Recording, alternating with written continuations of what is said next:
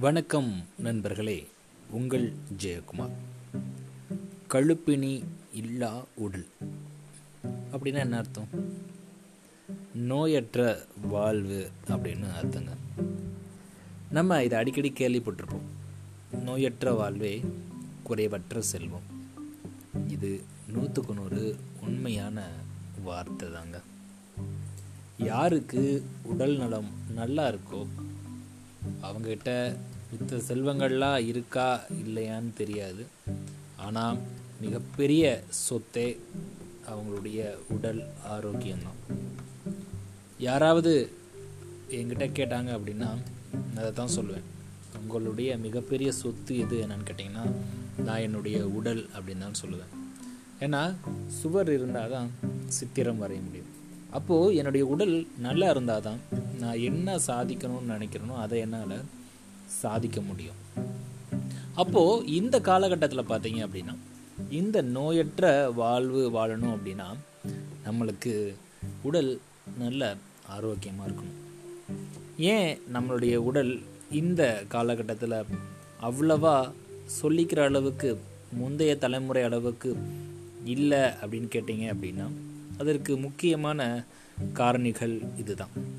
பொதுவாக நம்ம உடல் ஆரோக்கியமாக இருக்கணும் அப்படின்னா நம்ம சாப்பிட்ற சாப்பாடு சுத்தமாக இருக்கணும். குடிக்கிற நீர் மாசு அடையாமல் இருக்கணும். நம்மளுடைய சூழல் நம்ம எங்கே வாழ்கிறோமோ அந்த சூழல் வந்து நல்லா இருக்கணும். இப்போ பாருங்களேன் நம்ம சாப்பிட்ற சாப்பாடு நஞ்சாயிருச்சு குடிக்கிற நீர் மாசாயிருச்சு நம்மளுடைய சூழல் சுத்தமாக மாறிடுச்சு அப்படின்னே சொல்லலாம். அப்போது இந்த மாறுபட்ட இந்த சூழலுக்கு காரணம் அப்படின்னு பார்த்தீங்க அப்படின்னா நம்மளுடைய இந்த வாழ்க்கை முறை தான் இதை எப்படி நம்ம ஆரோக்கியமாக வச்சுக்கலாம் அப்படின்னு கேட்டிங்க அப்படின்னா நம்ம முத நம்மளுடைய உணவு பழக்க வழக்கங்களை மாற்றிக்கணும் உணவே மருந்து அப்படின்னு சொல்லுவாங்க. அப்போது நாம் உண்ணக்கூடிய உணவு உண்மையிலே அது வந்து எந்த விதமான ஃபெர்டிலைசர்னு சொல்லக்கூடிய வேதிப்பொருட்கள் இல்லாமல் இருக்கணும் அப்போது நம்ம என்ன பண்ணணும் அப்படின்னா பழைய இயற்கை உணவை நம்ம தேடி தான் போகணும்.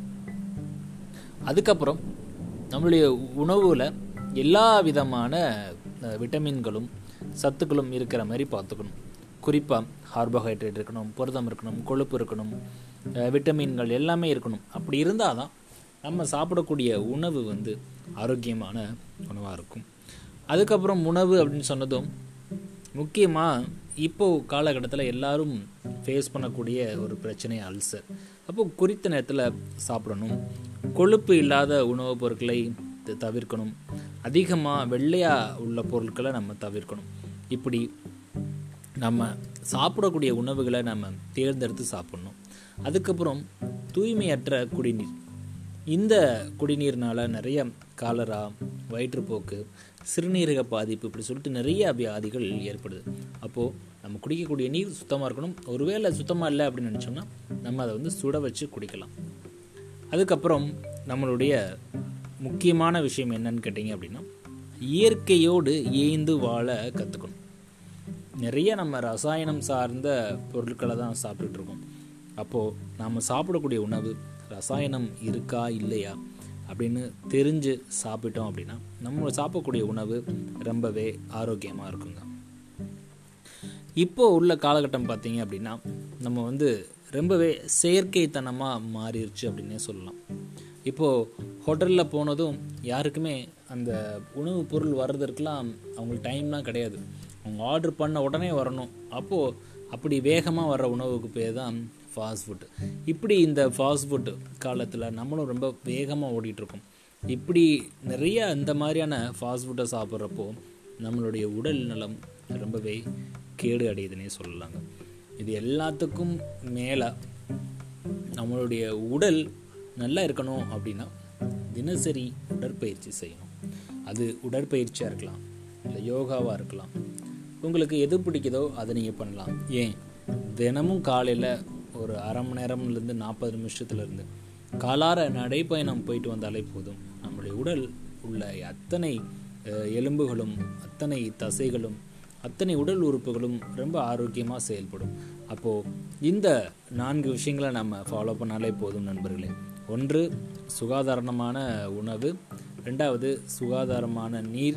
மூன்றாவது சுகாதாரமான வசிப்பிடம். நான்காவது தினசரி உடற்பயிற்சி. இதை மேற்கொள்கிறப்போ நம்ம நம்மளுடைய சொத்தை ரொம்ப பத்திரமா பாதுகாத்துக்க முடியும். நன்றி நண்பர்களே மீண்டும் நாளை இன்னொரு பதிவில் உங்களை சந்திக்கிறேன்.